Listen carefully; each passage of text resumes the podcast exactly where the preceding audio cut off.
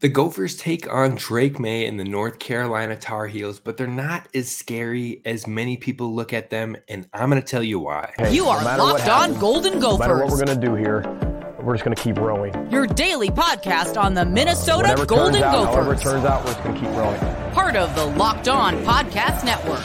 Your team every day. We're just going to keep rowing, keep rowing, and keep rowing.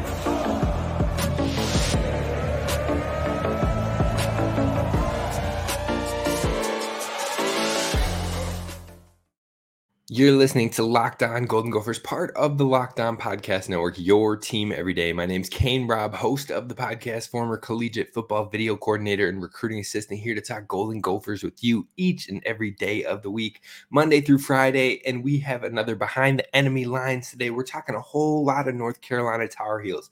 Now, this might be one of the most interesting matchups on the Gophers schedule this season. So we're diving in deep, but Gophers are going to be at media days this week. Big Ten media days jumps off today and tomorrow. The Gophers won't be featured until tomorrow, so we'll have more information for you on Friday's show on what we learned from PJ Fleck and the three players attending with him.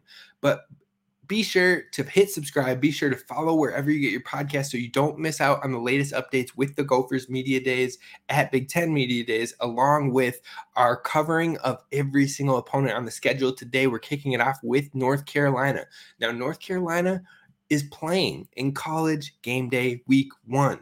And that is a fantastic thing for the Gophers potentially. Now, they're taking on South Carolina versus North Carolina in that week one matchup for college game day. It's on a neutral playing site in Charlotte, but it's Spencer Rattler versus Drake Maye, two top notch quarterbacks that have been highly rated as high school players are now going head to head. Both of them have some Heisman candidate odds. It's a big matchup, and the matchup in general, Gophers fans should root for the North Carolina Tar Heels. Now, people might be like, whoa, whoa, whoa, what are we talking about here? We're going to play the Tar Heels. Exactly. That is exactly why you should be rooting for North Carolina because it could play to the Gophers' favor in the long run. Now, as of now, UNC will likely be a team that is either in that back half of the top 25 or right on the cusp of being ranked by the national media. Now, with that, if you add in the ma- major media coverage of them being a team that is highly looked at with Drake Maye as a Heisman candidate who are people are going to continue to buzz about and then you talk about they're kicking off the season against another quarterback another team that is highly talked about as being on the cusp or on the edge you put that in front of a live a huge national audience and you will have a lot of people falling in love with Drake Maye's game, a lot of media falling in love with talking about the Tar Heels, and that's okay. We're used to the Gophers being kind of seen as an afterthought in those regards. But if North Carolina and their Heisman caliber quarterback wins that matchup, the national media will likely put them in the rankings, which will continue to gas up the North Carolina Tar Heels team. And then they go to Appalachian State the next week, who did give them a run for their money last year. I believe it was a one score game down to the wire, but this year, the game is in North Carolina in Chapel Hill as opposed to at App State like it was last year. So they're most likely going to get a dub on that one. So that likely puts North Carolina, if they win this game, at 2 0 playing the Gophers at home in Chapel Hill. Meanwhile, if, if the Gophers can knock out their first two wins, that could put this game on a very large stage with a lot of eyes on it, meaning both teams could potentially be undefeated. So that game would draw at least a good network coverage for it. On top of Minnesota would see a major boost on their resume and potentially put their name into a ranking conversation early if they can get a, min- a win of that major game on the road. So getting into the conversation for the rankings could be very good for the Gophers. Not only if they can somehow sneak into the rankings right there with a win over North Carolina and starting off 3 0, put them at 24 25 if they get there their next two games are very very fav- favorable for the gophers versus louisiana lafayette and versus north northwestern at northwestern so those are two extremely winnable games games that should be stompings in the win column and you add that into helping the gophers maybe tick up into the rankings a little further prior to playing Michigan in week six. And you're talking about a team that could maybe be on the cusp of the teens, maybe the 20 area as far as a ranking. And that would really help the Gophers boost up for that Michigan game, maybe meaning whatever happens in that Michigan game wouldn't necessarily knock them out of the rankings. So that's why I would cheer for North Carolina because if North Carolina loses in that first game, all of this is for nothing. Not for nothing, but all of it, the rankings talk is for nothing because likely that means the Gophers would probably be placed, even if they beat the North Carolina team and they lost to South Carolina, then the Gophers would likely be on the cusp of ranking, probably in that 30 ish spot in the country. And that's just not going to do it. That means you're going to have to go undefeated all the way through the Michigan game and pull an upset. Now, that would vault you into some rankings talks, but it likely doesn't put you in that respected media territory to get considered for rankings all the way up until the Michigan game in week six. And if you don't win that game, you have to go on and you have to beat Iowa, you have to beat Michigan State, you have to beat uh, Illinois. So that way you can start to get back into that conversation. It just brings the rankings talk way later in the season as opposed to early on, potentially from week three with that North Carolina's win. So that's why you should be pulling for North Carolina in that college game day matchup. It isn't a pipe dream overall. We're going to talk about why North Carolina isn't as scary as a bunch of folks are making it. In fact, I like to think that North Carolina is about the same caliber opponent as an Iowa or as a Wisconsin. So you're definitely going to want to stick around and hear about what has changed with the North Carolina Tar Heels, as well as their potential strengths and weaknesses and a make or break in the 2023 season. First, we're going to talk about our friends over at LinkedIn Jobs. Now, have you ever been an owner of a small business or a company and it feels like every time you want to make a hire it's just stressful. You have to put your posting on every website possible and you just feel like you're not getting enough results. Well those days are over because now you want to be 100% certain that you can get the best qualified candidates available then you're going to post your job over at linkedin jobs now, LinkedIn Jobs makes it super easy and free to create the post. Then you add your job in a purple hiring hashtag on your personal frame or your personal profile picture so others can see that you're hiring and they can pass along names as well. So your post is getting uh, qualified candidates, your network is helping you find qualified candidates, and it all adds up super quickly. Simple tools like screening questions make it easier for you to focus on the candidates with the right skills and experience so you can quickly prioritize who you'd like to interview with. All you have to do is go on over to linkedin.com slash locked on college and LinkedIn jobs will help you get qualified candidates you want to talk to faster. Again, you post the job for free at linkedin.com slash locked on college, all one word. That's linkedin.com slash locked on college post about your jobs for free. Terms and conditions apply. All right, Gophers fans. So we're catching up with the North Carolina changes of the offseason. Thank you for making Locked On Golden Gophers your first listen when it comes to Gophers daily sports. We're tapped in and we are talking about the Tar Heels, who are the Gophers' opponent in week three. Now, when you talk about the head coach, you already know Mack Brown is the head coach there. He's in his fourth season of his second stint with North Carolina. Prior to that, he was with Texas. So he is back. He's back in action. He has been getting that program back in shape, and they've been getting a lot more credit over those four course of the past four years with Sam Howell as their quarterback and now with Drake Maye as their quarterback back to back. It's kind of that pass off of passing of the baton with elite quarterbacks who have been in the Heisman conversation.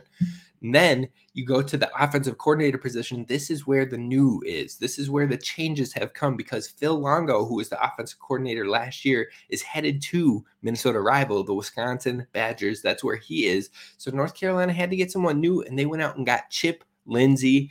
Uh, he Lindsey spent one year last year at UCF, which uh, he worked with John Rhys Plumlee. He had a great season last year, his most productive season so far in his three years of playing college football. He was the offensive coordinator and quarterback coach, Lindsey was, and he guided that offense to a 26th ranked nationally in scoring with 34.4 points per game last season. They were also 11th in total offense with 480 yards per game. This is UCF we're talking about.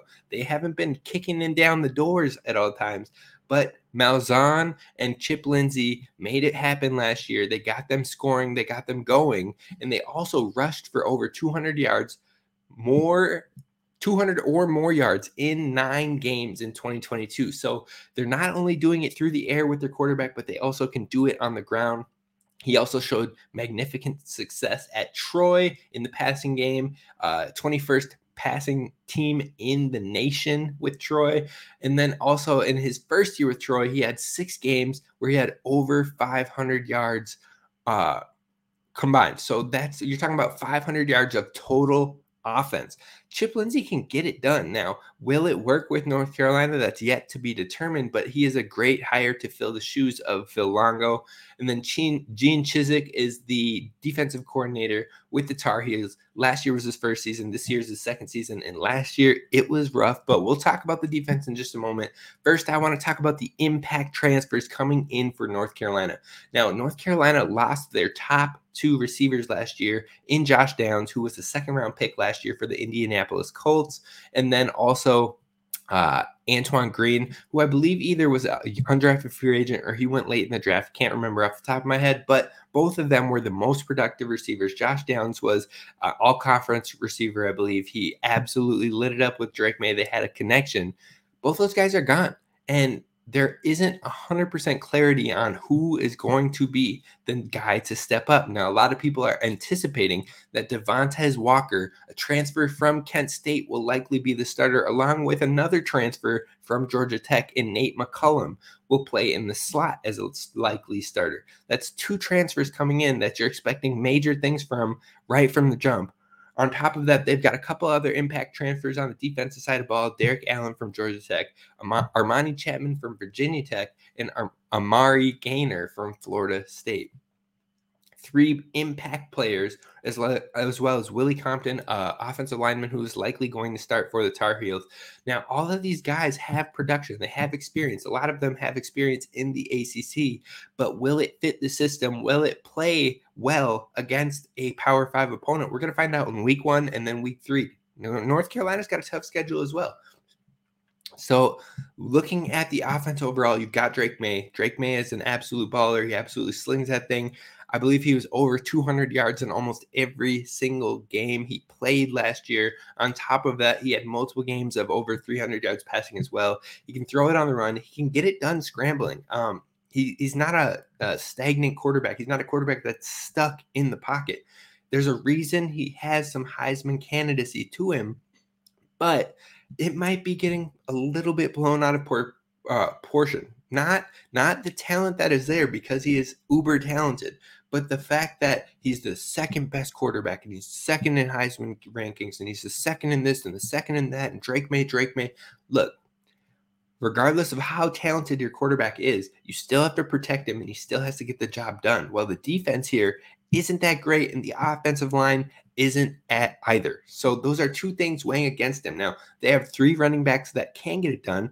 None of them have cracked a thousand yards before, but none of them have really had the opportunity. You've got Omarion Hampton, you've got George Pettaway, and you've got Elijah Green. All three of them bring different skill sets to the running back room. All three of them will likely see time, but I'm not sure what that will look like. Will they even get the opportunity to run the ball as much as they would like? Now, when you're looking at what the offensive coordinator Chip Lindsey did at UCF, we said that he had nine games with 200 more y- or more yards rushing the ball. So, one that tells you not only will the running backs be involved in this offense, but if you look at John Rhys Plumlee's season last year, he had quite a bit of rushing production on the ground as well. So Drake Maye will have the free will to do whatever is necessary. If he needs to get out on the run, if he needs to um, scramble out and throw it from outside the pocket, he'll have the green light. I think that's going to make him a difficult quarterback to get on the ground, but there is the opportunity to frazzle this offense.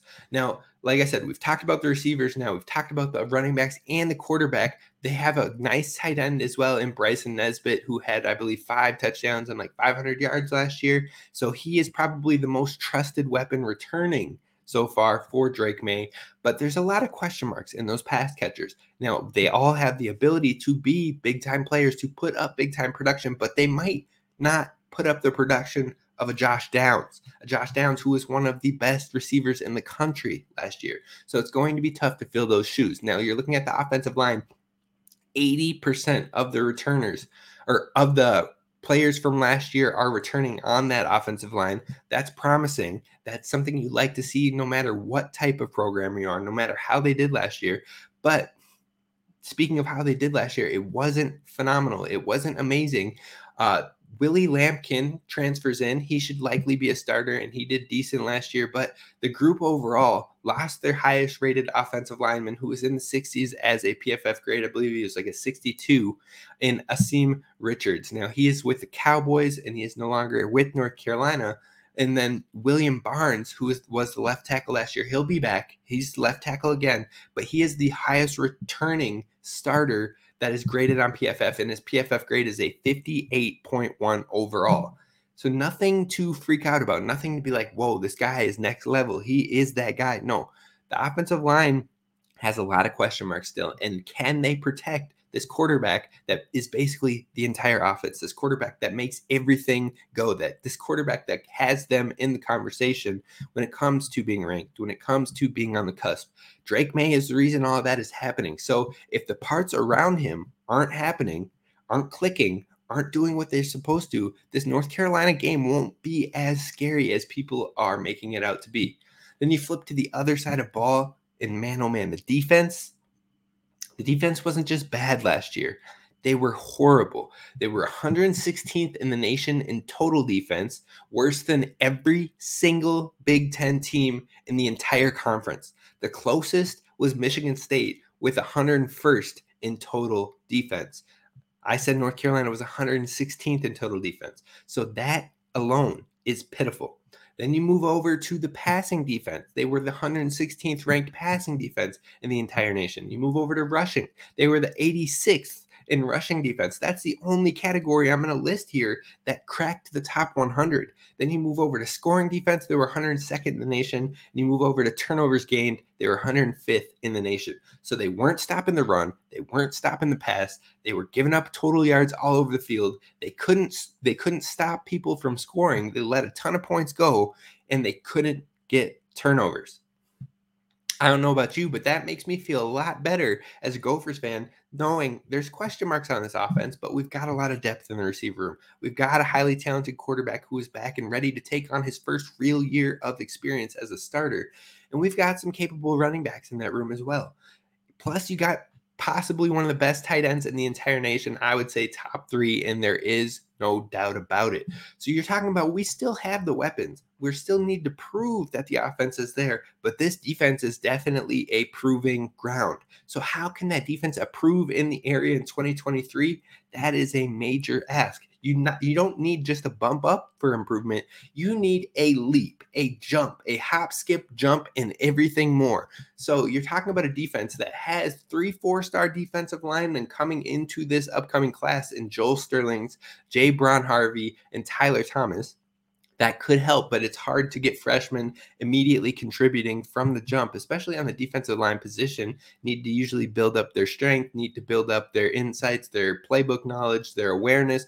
But you know what? They likely need some immediate production if they want this defense to massively improve. So you might see one or two of them, probably one at the most, try to get involved and try to get more opportunities if they are able to. They're not going to just throw them to the wind but also you need either star talent from your young guys like I've named or from previous classes they need to make a leap or your transfers need to help you out. Now like I said the transfers they bring in some needed experience. They bring in some experience from the ACC itself. Derrik Allen, He is a safety. He had a 61.3 PFF grade. He was a stud tackler with 29 tackles last year. Again, 29 doesn't sound massive, but he wasn't missing opportunities. Anytime there was a tackle to wrap up, he was doing it with an 88.3 tackle grade on PFF. Now that's rock solid.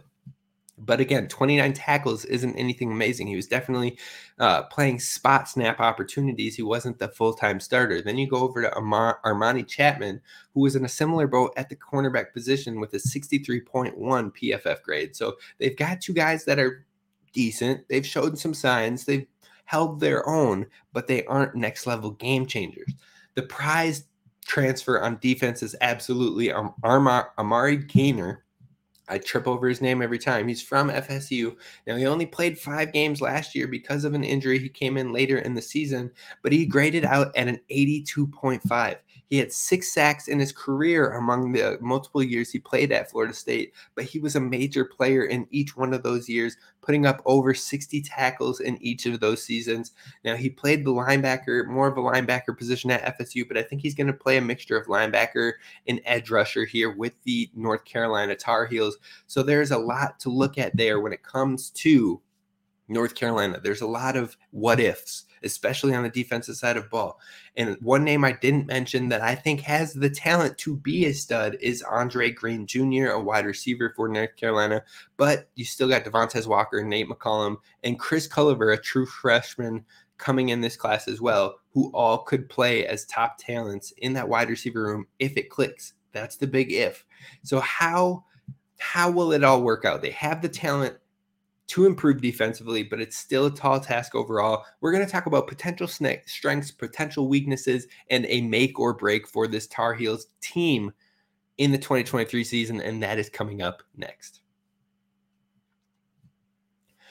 All right, Gophers fans, we're talking about the North Carolina Tar Heels in our game week three game opponent. Uh, the make or break for 2023 in the Tar Heels, in my opinion, is this team can be had absolutely can be. And it comes down to limiting their scoring. If teams want to hang with the North Carolina Tar Heels, you have to limit their scoring. You can't let it get to a shootout, let it be a barn burner. Or they showed last year, they're going to find a way to get that done. They're going to put up 57 points, they're going to put up 40 points a game and find a way to get the close ones. If you get in a shootout, your odds are a lot slimmer. But if you can limit their scoring, they showed that they can be had. Now, that said, you still need to score on their struggling defense or you'll struggle to keep them out of the game. But that said, if you can limit their possessions and you can hold them to 27 points or less, 27 or less, which is doable, they tend to struggle. Now, in games that teams could hold them to 27 or less last year, their record was one and four. They won one of five games where they were held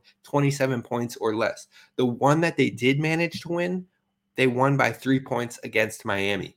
Now, Miami was trying to come back in that one. So they were down multiple scores and they came back into it and made it a three point game. But like I said, if you can hold them to 27 or less, they tend to lose those games. Now, I don't know about you, but that sounds exactly like the style of football that PJ Fleck likes to play.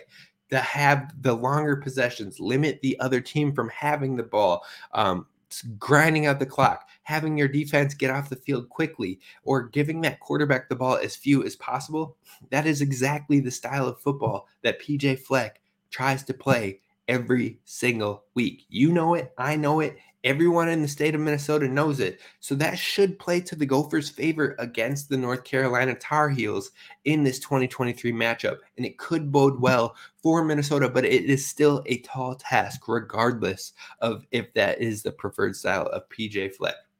Now, when it comes to the strengths of the Tar Heels, they have an omnipotent offense. They can score in a hurry. They can put a ton of points on the board. They often score 30 or more points. I believe they only didn't crack that uh they didn't crack that 30 line in 5 games five games, they didn't crack the 30 line. Otherwise, they were above 30 points in every other game of the season.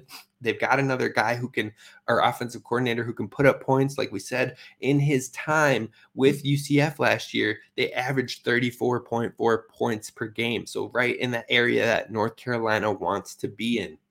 So they've got an omnipotent offense where the quarterback can get it done. They've got three capable RBs who all could be a starting running back for their running back room. And then lastly, they have a ton of strong transfers that came in and have the talent to continue what we saw from last year.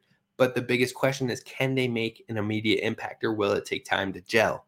Now, when you flip to the weaknesses side for the North Carolina Tar Heels, there is no guarantee on the pass catchers. They 100% have the talent, and the wide receivers and the tight ends that I've listed for you today could be the real deal, but nothing is guaranteed. And last year, they all a lot of North Carolina fans expected Andre Greene Jr. to be the truth and jump in and be a huge playmaker, maybe by midpoint in the season.